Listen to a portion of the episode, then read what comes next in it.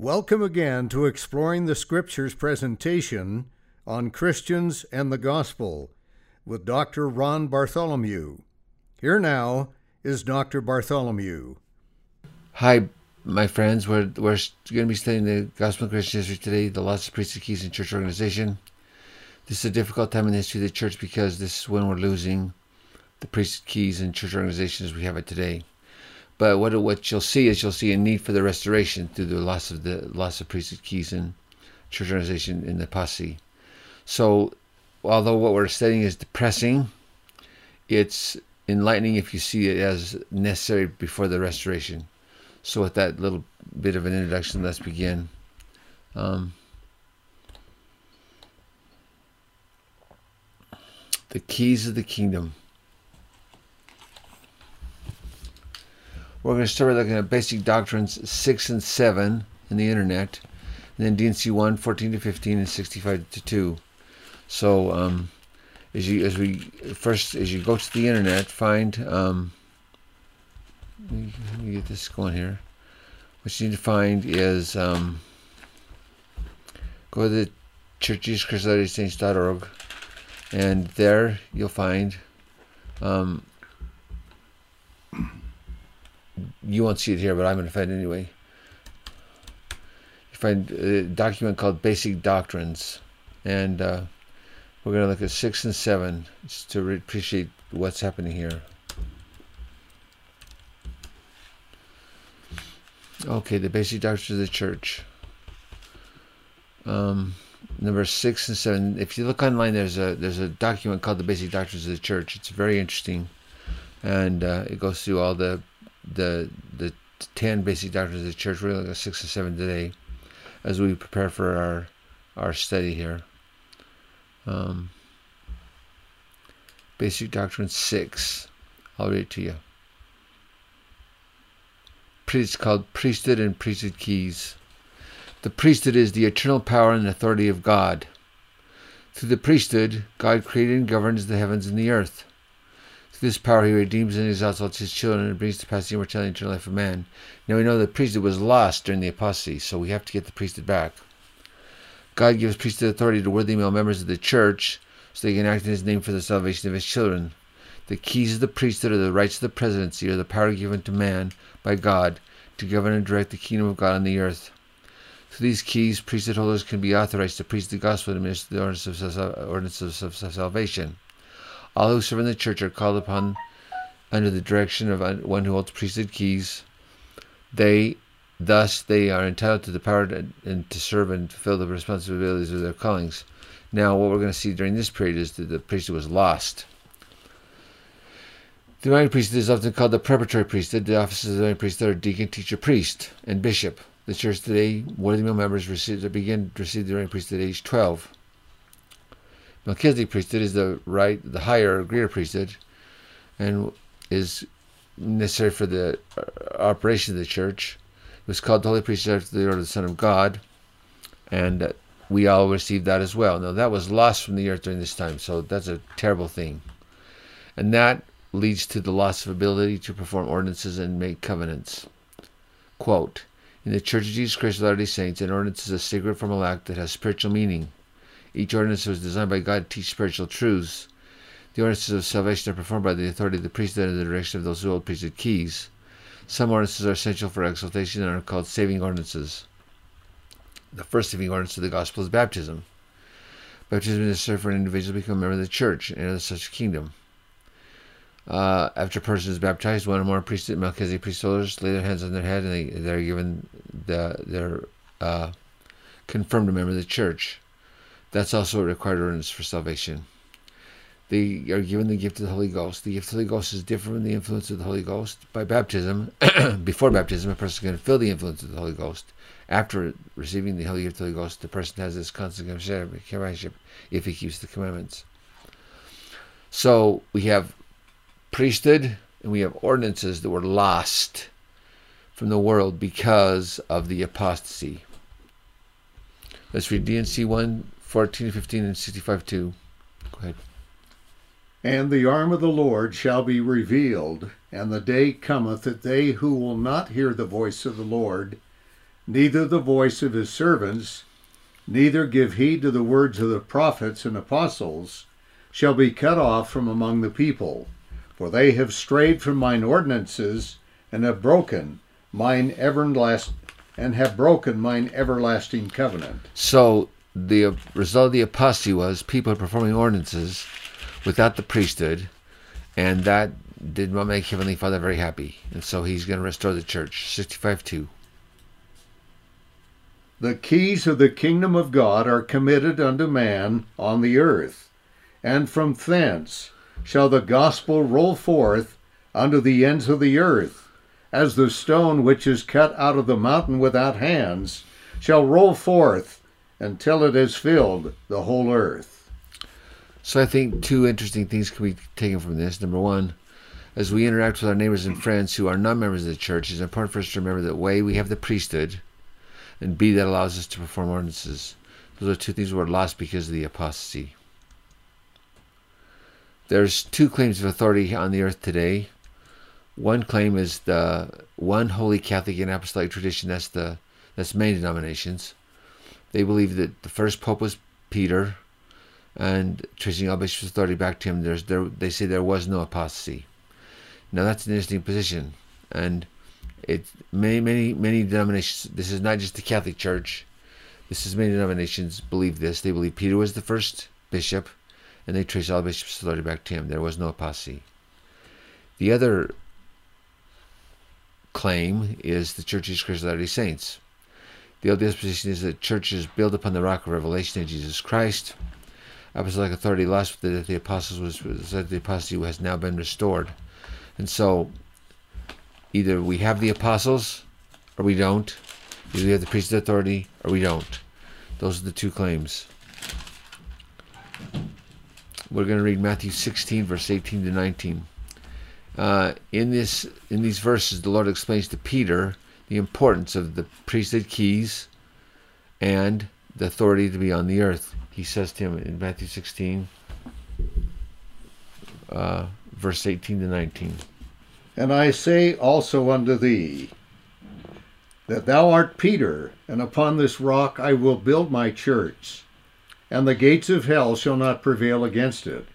And I will give unto thee the keys of the kingdom of heaven, and whatsoever thou shalt bind on earth shall be bound in heaven, and whatsoever thou shalt loose on earth shall be loosed in heaven. Now, the interesting thing about these verses is they're often misquoted or misinterpreted by the churches. So I'm going to give you the, the correct interpretation right now. Savior said to Peter, And I say unto thee that thou shalt, that thou art Peter. Now that wasn't his name. His name was Simon Bar Jonah, but the Lord's going to change his name to Peter. And upon this rock I will build my church. What rock? Now the difference is, is Peter holding the rock or is the Savior holding the rock? The Savior's holding the rock. So he says to Peter, I'm going to call you Petra. That's Peter in, in the in the language it's uh, Petra. I'm going to call you the small rock. But upon this rock, Petra, the big rock, I'm going to build my church. Now, you don't see that in English because it's not translated correctly, but he's saying to Peter, You're the small rock, but on the large rock, I'm going to build my church. And the gates of hell, and they literally believed that hell had gates, should not prevail against it. So, they, what they're teaching, what the Savior's teaching here is this hell had gates, and it did, it has a door and the doors of hell would not prevail against the priesthood. In other words, because the priest has been restored, ordinances are going to be restored for living the dead. People are going to be able to bypass hell and go to the spirit world and spirit uh, paradise, and that's what the Savior's teaching. Um, that's not totally obvious there, but that's what he's teaching. Smith taught, Upon this rock I will my church. What rock? Revelation. Now that doesn't go against what I just taught. Hang on a second. He also taught Christ head of the church, the chief cornerstone, the spiritual rock upon which the church was built. Jesus was the Petra, not the Petros, and uh, he's the rock upon which the church is built. Uh, Helaman 5.12 explains this. I think y'all know Helaman 5.12. It's a, it's a, it's a verse that's that Helaman's going to teach his sons Nephi and Lehi about the necessity of the priesthood being in the church. Uh, Helaman 5.12 says, And now, my sons, remember, remember, that it is upon the rock of our Redeemer, who is Christ, the Son of God, that ye must build your foundation, that when the devil shall send forth his mighty winds, yea, his shafts in the whirlwind, yea, when all his hail and his mighty storm shall beat upon you, it shall have no power over you to drag you down to the gulf of misery and endless woe, because of the rock upon which ye are built, which is a sure foundation, a foundation whereon if men build, they cannot fail or fall. Now, our Protestant brothers and sisters believe all they've got to do is believe in Jesus. That's enough. Believe in Jesus, that's the, that's the head of the church. Our different belief is that we believe in Jesus as the head of the church, but also that Jesus provides the priesthood, which we can all receive, which gives us the authority to act in the church. That's the difference between the two. Christian historians note that originally, by the second century, the episcopate, church governed by the bishops, was strictly a governmental arrangement. In other words, uh, the, the bishops governing the church was done by the government, not by the church, which makes sense to us today. Additionally, there is general disagreement as to whether those who held the keys were even bishops at all. Um, we're talking about the keys of the kingdom here, and the Savior gave the keys to the, the apostles, but not to the bishops. Ignatius, who was an early bishop, contends that the presbyters, elders, not the bishops, were the successors to the apostles. The others were the ones who were going to eventually become apostles to the priesthood. Clement of Rome agreed with this point, while Tertullian and Irenaeus argued that bishops spread that link. So we've got disagreements in the church even in the second century. Of course, they were both bishops. It was it was only later that the sacerdotal theory emerged, which gave the priest the gave to priests and bishops the authority to provide propitiatory sacrifices for the sins of the congregants, similar to the Levites priests of the Old Testament. Um, so what we're going to do here is we're going to have the the we have the Old and the New Testament coming together at the same at the same time. All the people that are alive when Jesus was alive were part of the Old Testament. Slowly becomes the New Testament, and, and there's going to be disagreement what what the priesthood's even all about. What is more, in the late first century church there were traveling ministers, including those known as apostles and prophets, and local ministers in particular places consisting of those known interchangeably as bishops or presbyters, together with a separate office of deacons who assisted in performing the Eucharist, Central Christian Ritual Act, and also in the also the daily running of church affairs.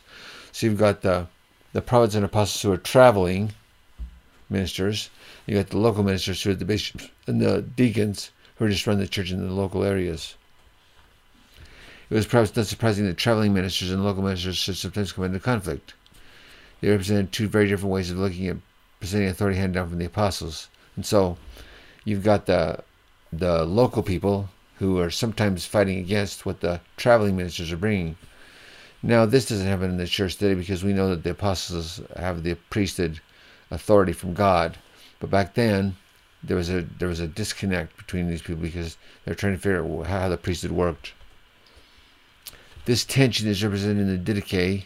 See page 120 of the Didache, which lays down instructions for detecting false prophets that, who might turn up in a community. It also reminds us, the readers, that the local ministry should be given just as much honor as the traveling ministry. Despise them not, for there are they who which are honored of you and the prophets of, with the prophets and teachers.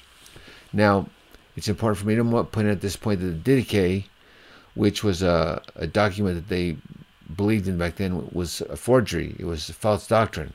So we do not believe in the Didache, what it taught. How would this tension be resolved? Ultimately, the traveling ministers, prophets, and apostles disappeared from the mainstream church, leaving the local ministers as the only accepted leaders. They eventually just ran them out. If you've ever wondered how that happened. The bishop, after all, presided the Eucharist and should be the automatic source of authority. You must all follow the bishop as Jesus Christ followed the Father. Let no one do anything apart from the bishop that has to do with the church, they said. Now, if you've ever wondered how the Catholic Church just has bishops, this is how it happened. The bishop was the local authority, with like we have in our church today, and they didn't want somebody from the outside coming in and telling them what to do. So when the prophets and apostles came, they just did away with them. The advantages of a monarchical monarchical leadership were clear. It was much more straightforward for one person to act as a focus for the church in this way. Trust any widening of its beliefs, just as it made more sense for one person to preside over a community's Eucharist than it did for the community to do so. And so, it made sense to them to just have the local person do it because they didn't have electronic communication, they didn't have television or TV or phone or anything like that. And the other thing they said that the, the apostles of provinces when they traveled and came by, and they often didn't agree with what they were doing. If churches start taking this line on, on the nature of ecclesiastical authority, it's easy to see why the alternative authority embodied in the traveling ministers should come to seem unnecessary and even a threat to the good order of the church, because it wasn't local. I hope you can see what's going to happen here. Because of this, you're going to have every locale is going to be believing something different. So if you have 95 branches, they'll have 95 different beliefs because the traveling elders, the apostles and prophets, aren't allowed to keep things straight as they, as they travel through. Despite this, there was still a need for central leadership. They still have some need. While it is unclear whether Peter had actually played the role of bishop in the church at Rome, he didn't. Even if he did indeed die in the city, and the names were just provided for successor bishops uh, end up, up to the end of the first century are no more than names. They're just they're not even people. They're just names. They are probably the result of a later second century back projection to create a history for the episcopal succession in the era when episcopal succession had become significant. So they went back and rewrote history to have it match what they were doing. Already, therefore, during the third century, the bishop role was consolidating a role which was likely to give him a, special prominence in the Western churches. That's according to MacCulloch and uh, in History of Christianity, which is the single most important book at this point. So, how do they transmit their authority? Uh, in the one holy Catholic Apostolic tradition, Peter was the first bishop of Rome, it's assumed. As long as you change your priesthood to Peter and subsequent bishops, apostolic, apostolic authority remains. That's the interesting thing. They did away with the apostles, but they kept the bishops, they were the local leaders, saying that Peter was a bishop, not an apostle, and as long as you your, Peter, your authority to a bishop, you're okay. Now, I hope you can see how ridiculous that is, because the Bible does never call Peter bishop. The Bible only calls Peter an apostle. But they've changed Peter from an apostle to a bishop just to retain their their kind of authority. The one Holy Catholic Apostolic tradition does not claim authority was transferred from apostle to apostle, but rather from to bishops instead. LDS belief. Acts chapter 1 indicates the apostolic succession required the participation of all the members of the Quorum of the Twelve who assisted in the selection of the new apostles not of bishops. The martyrdom of the apostles resulted in the demise of the quorum, and those remaining, John was the last, did not appoint new apostles in the absence of a quorum or a quorum president. Let's look at Acts chapter 1 for a second. All the churches have these books. We're not, we're not, our Acts 1 isn't different than their Acts 1. Our Acts 1 is the same. It's interesting to see how they changed how they did things just because they didn't want to do them in the way the Lord had said, set aside to do them. Acts chapter 1, I'm going to start in verse 15. And in those days, Peter stood up in the midst of the disciples and said, The number of the names together were about 120. Men and brethren, this scripture must needs have been fulfilled, which was which the Holy Ghost by the mouth of David spake concerning Judas, which was the guide, which was which was guide to them that took Jesus. For he was numbered with us and had obtained part of the ministry. Judas was an apostle. Now this man purchased a field with the reward of the iniquity, and falling headlong, he burst asunder in the midst, and all of his bowels gushed out. You know, he hung himself. And it was known unto all the doors of Jerusalem there, inasmuch as the field is called in their proper tongue Aceldama, which is to say the field of blood. That's where Judas was buried. For it is written in the book of Psalms, Let his habitation be desolate. Let no man dwell therein, and his bishopric let another take. Now there calls his what he has called is the bishopric. Let's see if they call a bishop to replace him. Wherefore these men which have accompanied us all the time that the Lord Jesus went in and out among us, beginning from the baptism of John unto the day that he was taken from us, must one be ordained as a witness unto us of his resurrection. We need someone who was there the whole time to be witness to the resurrection. And they appointed two, Joseph called Barsabas, which was surnamed Justus, and Matthias. And they prayed, and they said, Thou Lord, which knowest the hearts of all men, shew whether of these two thou hast chosen, that they may take part in the ministry and apostleship, which Judah by transgression fell. They're not calling a bishop, they're calling an apostle. That he might go down to his place. And they gave forth their lots, and the lot fell upon Matthias, and Matthias was numbered with the eleven apostles. Matthias was made an apostle, not a bishop.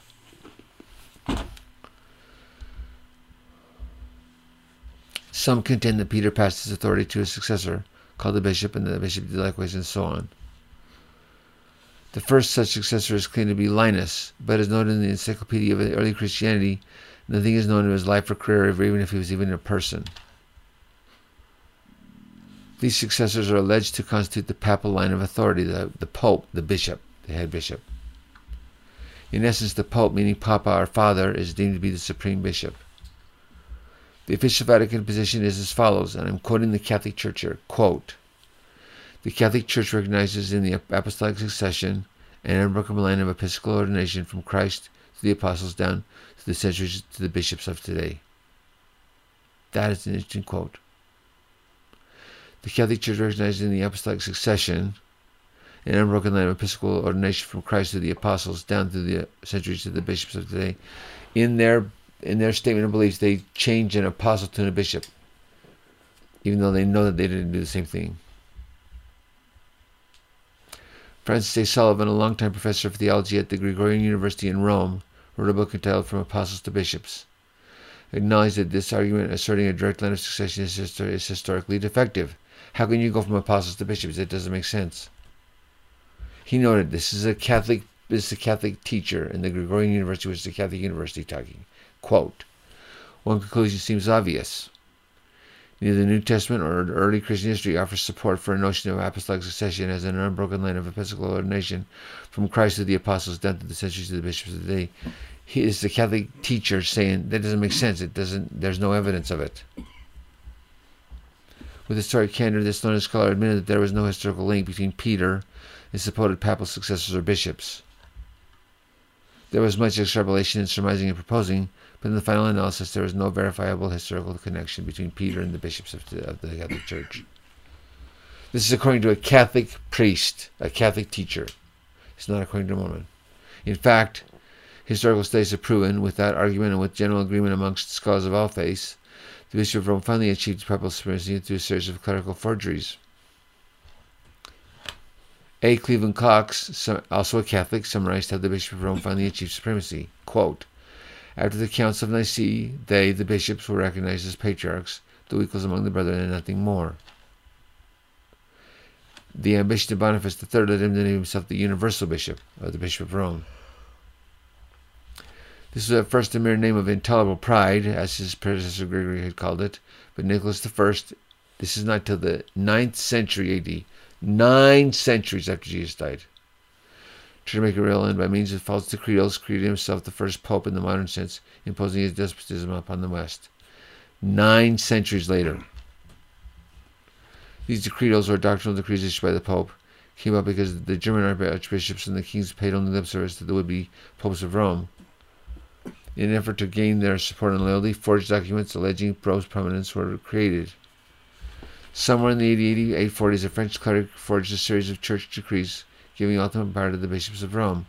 And everybody knows that these were these were forgeries. Everyone knows why they were created, but yet they still accept it. Note historian Will Durant wrote, quote, Lorenzo Valla in 1440. That's that's 1500 years after Jesus died. So definitely exposed the frauds of the false decretals that all parties now agree with the disputed documents are forgeries. Everybody agrees that they were since the 15th century. Recognize the foregoing historical problem of papal succession from the apostles, and further recognize there was no scriptural witness of a papal succession through the popes. Professor Sullivan, a Roman Catholic theologian, suggested an alternative approach to the succession for the ongoing church. We realize what they what we've been doing is wrong. Let's try something different. The body of missionaries and ecclesiastical leaders collectively held the keys of the priesthood that were embodied in the Quorum of the Apostles. That was his proposal. He proposed that to the Pope. One obstacle in both theories is the lack of historical evidence to which Professor Sullivan has admitted. In this regard, he further wrote, quote, No doubt proving that the bishops were the successors of the apostles by divine institution would be easier if the New Testament clearly stated they, that before they, they died, the apostles had appointed a single bishop to lead these of the churches they had founded, but that, that doesn't exist. Likewise, it would have been very helpful had Clement, in the writing to the Corinthians, said the apostles had put one bishop in charge of each church and arranged for a regular succession in that office.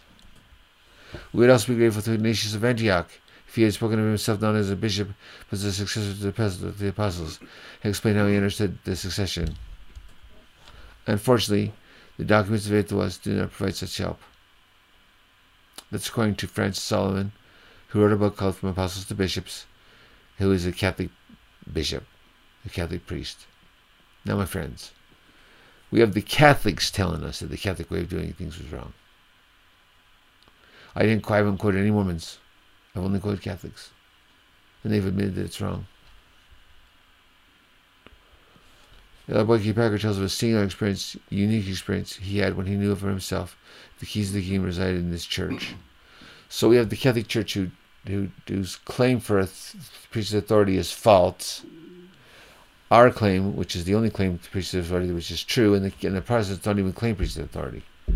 Shortly after the death of President Gordon B. Hinckley, the 14 men, apostles, who had conferred upon them the keys of the kingdom, gathered together in the upper room of the temple in order to reorganize the first presidency of the church. There's no question about what would be done. No uh, hesitancy. We knew that the senior apostle was the president of the church.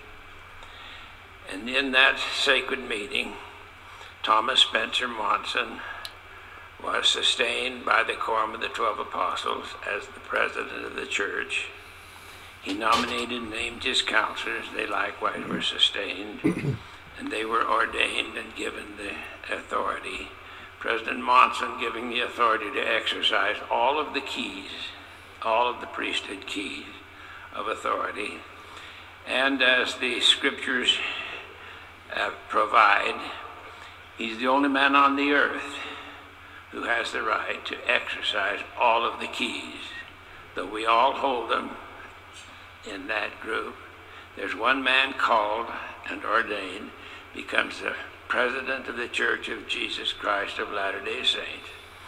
Already he was and had been sustained for years as a prophet, seer, and revelator. He said to Peter, I will give unto thee the keys of the kingdom, and whatsoever thou shalt bind on earth shall be bound in heaven, and whatsoever thou shalt loose on earth shall be loosed in heaven.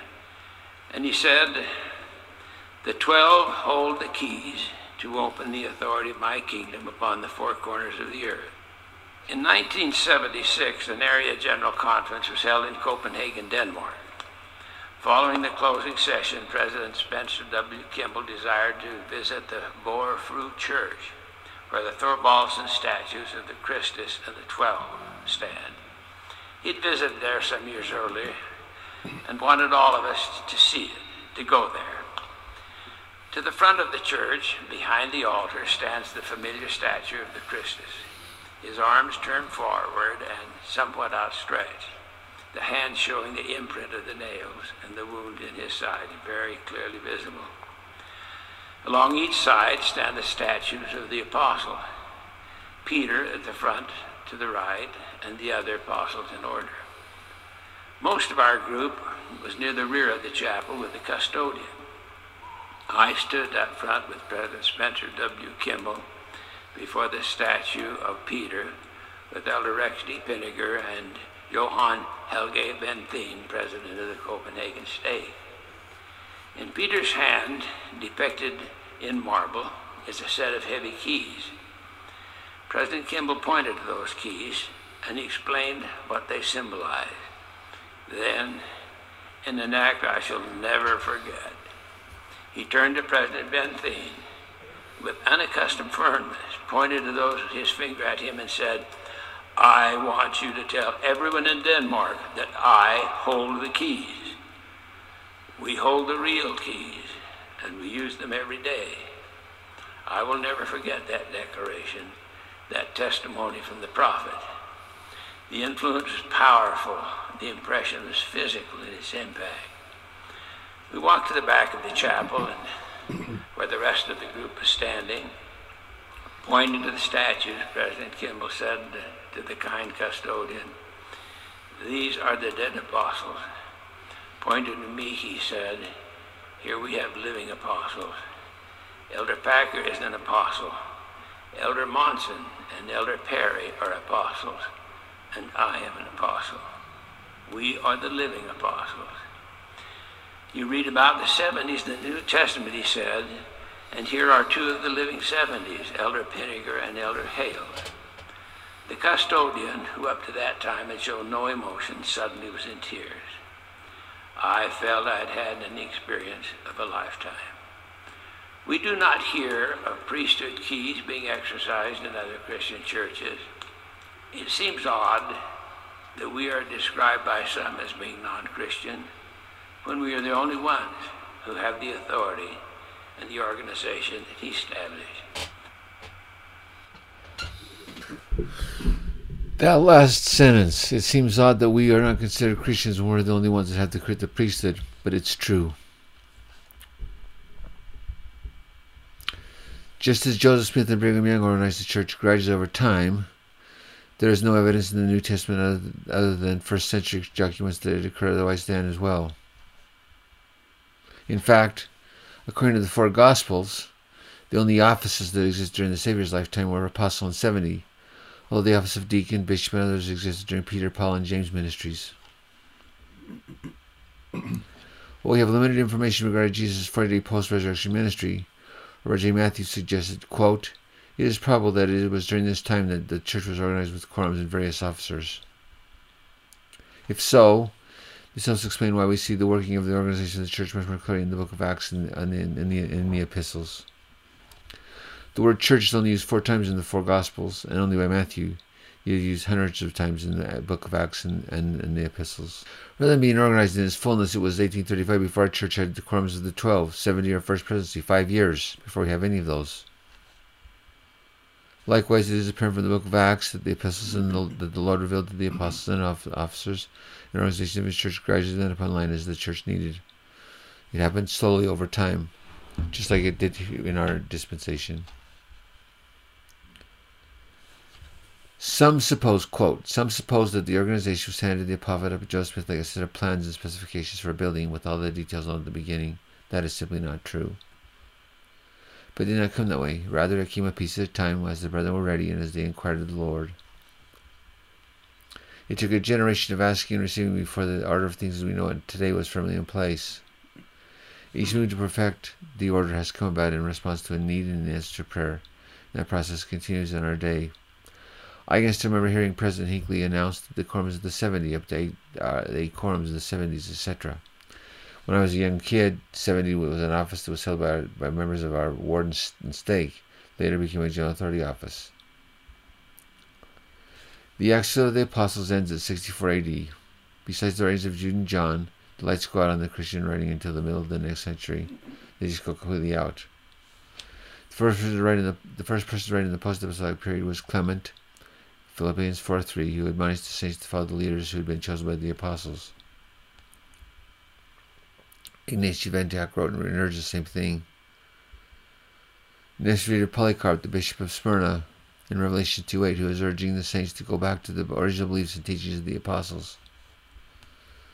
In the writings, it is evident that the apostles were gone, the massive changes that occurred in the church, teaching the structure of the church, that they were alarmed about it and did not know what to do. Did the Lord know in advance of this apostasy, this spiritual blackout, or did it catch him by surprise? Of course the Lord knew the apostasy would occur, but he and the prophets, both he and the prophets had testified of it. He was no surprise whatsoever. In this regard, it was inevitable. While God did not dictate or desire it, he did allow for the agency of man and, and thus account for it in his master plan. Justin Martyr, one of the first church apologists who ultimately gave his life for the cause, understood this principle. He said, for what he thinks he, the Savior, predicted would take place in his name, those we see, we do see being actually accomplished in our sight. For he said, Many shall come in my name, clothed outwardly in sheep's clothing, but inwardly they are ravening wolves.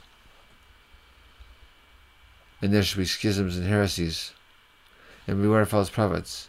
There are, and therefore there were many, my friends, who, coming forward in the name of Jesus, taught both to speak and act impious and blasphemous things, so that, in consequence of these events, we know Jesus foreknew what would happen after him. So we have the, the apostasy being predicted by Jesus, being taught by the first uh, uh, by the first uh, leaders of the church. We have the, the disappearance of apostles as, as the local leaders wanted to do away with with any outside influence, just want to have bishops. We have all we only have evidence of an apostasy. There's no evidence of a of a continuation. And so uh, the problem is people don't study back in this time period because they don't uh, I don't know why they don't, but anyway they don't. And so we don't know a lot of these things that happened, but they all happened. Tertullian made a similar observation, quote, The character of the times in which we live is such as to call forth from among us this admonition, that we ought not to be astonished at the heresies which abound, neither ought their existence to surprise us, for it was foretold that they should come to pass. Now, you might say, well, you're just quoting the people that are predicting the apostasy. Actually, I'm quoting everybody who wrote back then that we have their writings. It was universal. A scholar of Verdict Christianity, Cleveland Coxe, who provided further editorial notes for the Ante-Nicene Fathers. That's the book about the Ante-Nicene Fathers is the book written by the people who, who existed before the Council of Nicaea, observed, quote, If it shocks the young student of the virgin years of Christianity to find such a state of things, the proliferation, proliferation of heresies, then reflect that it was also foretold by Christ himself, and demonstrates the malice and power of the, the adversary. Now, that's very interesting. For A. Cleveland Coxe, a Catholic historian, to say that there was a proliferation of heresies that was re- reflected by what, what was foretold by Christ himself, demonstrates the malice and power of the adversary. Now, my friends, I hope that our discussion today doesn't lead you to run out and join the Catholic Church because the Catholic Church is false. And the Protestant Church is even more false because they broke off from the Catholic Church. But be that as it may, there's only one church that's true, and that's our church. What's expected? Well, Jesus said several things, and I'm going to have my friend read them now. Uh, what was expected? What, what did they think would happen? Uh, first, we'll go to Matthew 17, 12, and then Matthew 21, 37 39, and Luke, etc. If you have your scriptures, please follow along with us. But I say unto you that Elias is come already, and they knew him not, but have done unto him whatsoever they listed. Likewise shall also the Son of Man suffer of them. Matthew 21, 37 39. But last of all he sent unto them his son, saying, They will reverence my son. But when the husbandmen saw the son, they said among themselves, This is the heir. Come, let us kill him, and let us seize on his inheritance. And they caught him, and cast him out of the vineyard, and slew him. Now, Luke, now that does not predict that the church is going to continue. That, predicts that Jesus is going to be killed, which he was. Luke seventeen twenty five. But first must he suffer many things and be rejected of this generation. Which he did, and he, he was. John 1 5, 10 to 11 says the following. And the light shineth in darkness, and the darkness comprehendeth it not. Verse 10 and 11. He was in the world, and the world was made by him, and the world knew him not. He came unto his own, and his own, and his own received him not. It's pretty clear what is being taught here. Jesus was not being to be accepted by anyone. 7 7 says, I'm sorry, 538 says, And ye have not his word abiding in you, for whom he hath sent, him ye believe not. Then John 7 7 says, The world cannot hate you, but me it hateth, because I testify of it, that the works thereof are evil. Then 15 22 25. Anyone who's read the New Testament knows that Jesus did not predict anything, but he did not predict anything except for his death.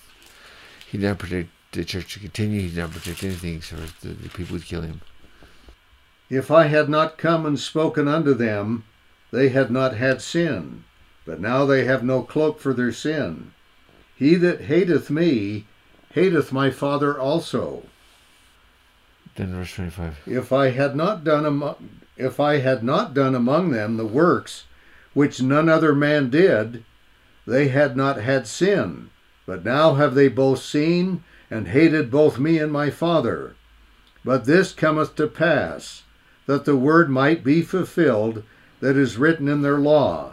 They hated me without a cause. Okay, that's what the, that's what Jesus said about Jesus. Now the apostles, Matthew 10, chapter 10, verse 16 to 22. How would they treat the apostles? This is a really good, really good question. Matthew. Behold, I send you forth as sheep in the midst of wolves. Be ye therefore wise as serpents and harmless as doves. But beware of men, for they will deliver you up to the councils, and they will scourge you in their synagogues. And ye shall be brought before governors and kings for my sake, for a testimony against them and the Gentiles. But when they deliver you up, take no thought how or what ye shall speak, for it shall be given you in that same hour what ye shall speak. For it is not ye that speak, but the Spirit of your Father which speaketh in you. And the brother shall deliver up the brother to death, and the father the child.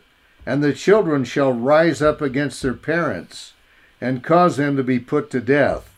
And ye shall be hated of all men for my name's sake. But he that endureth to the end shall be saved. The Savior is not drawing a pretty picture for how the apostles were going to live. Verse 24, 25 in the same chapter. 24. The disciple is not above his master, nor the servant above his Lord. It is enough for the disciple that he be as his master, and the servant as his Lord. If they have called the master of those house Beelzebub, how much more shall they call them of his household? Not a good report. Mark 13. Mark 13, 10 and 13. And the gospel must first be published among all nations. And ye shall be hated of all men for my name's sake. But he that shall endure unto the end, the same shall be saved. Now, verse 13. And ye shall be hated of all men for my name's sake. But he that shall endure unto the end, the same shall be saved. Now, Luke 10, 3 and 16. Go your ways. Behold, I send you forth as lambs among wolves. He that heareth you heareth me, and he that despiseth you despiseth me, and he that despiseth me despiseth him that sent me. John 15, 18 and 21. I think you're getting a feel now for how the Savior saw how he and his disciples uh, would be hmm. accepted by the people. They would not be accepted by the people. And they were not. They were killed. If the world hates you, ye know that it hated me before it hated you. If ye were of the world, the world would love his own. But because ye are not of the world, but I have chosen you out of the world, therefore the world hateth you. Remember the word that I said unto you The servant is not greater than his Lord. If they have persecuted me, they will also persecute you. If they have kept my saying, they will keep yours also. But all these things will they do unto you for my name's sake, because they know not him that sent me. If I had not come and spoken unto them, they had not had sin, but now they have no cloak for their sin. He that hateth me hateth my Father also.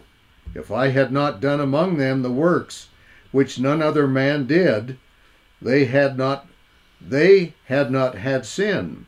But now have they both seen and hated both me and my Father. But this cometh to pass that the word might be fulfilled that is written in their law. They hated me without a cause. Can you believe that? John 16, 1 to 2. The next page says, John 16, 1 to 2. These things have I spoken unto you, that ye should not be offended. They shall put you out of the synagogues. Yea, the time cometh that whosoever killeth you will think that he doeth God service. And then John 17, 4 says, I have glorified thee on the earth.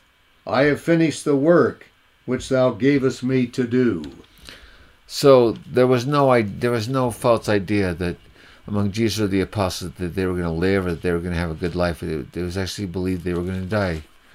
Um, Acts 20, verse 29, talks about how the church and the doctrines were already destroyed as well. Acts 20, verse 29 says the following For I know this, that after my departing shall grievous wolves enter in among you, not sparing the flock. That was Paul.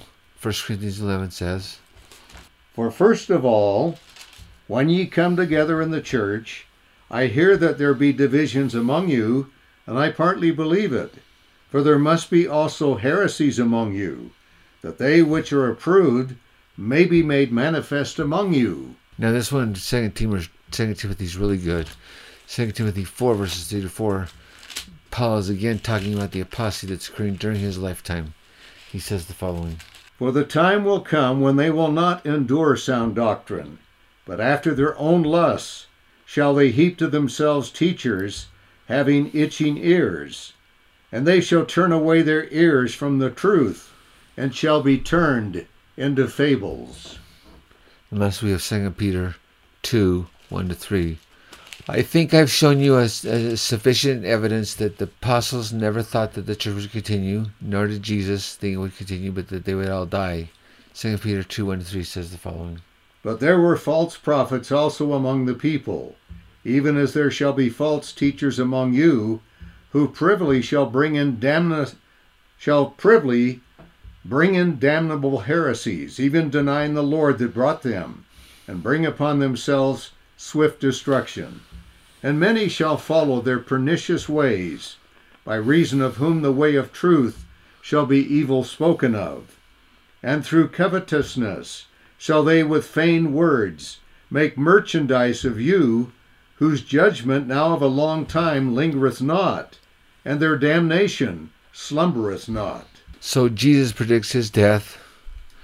The apostles are told that they would die as well, and the church and the doctrine is told that we're told that it would be changed. And guess what? It was, and the scriptures said that it was would be. No one in authority ever prophesied, taught, or anticipated Christianity survived. No one, no one taught that. No provisions were made to purchase land, to build buildings. Saints all expected that the price of Christianity, that their believe in Christ would be martyrdom.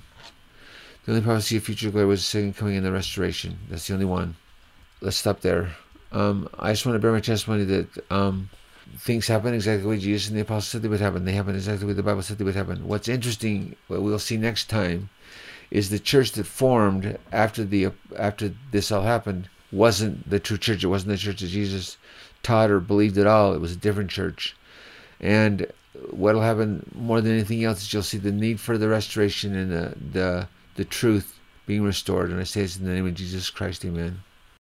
Thank you again for joining us today with another segment with Dr. Ron Bartholomew with his insightful review of Christians and the Gospel. This podcast is presented through the facilities of Golden Gems Radio. We invite you to join us on the internet at www.goldengems.net, where you will find presented each week a review of the music and career of one of the great musical artists from the 40s, 50s, and 60s, when music was music in the golden days of radio. Please join us again next week with another episode on the Christians and the Gospel with Dr. Ron Bartholomew.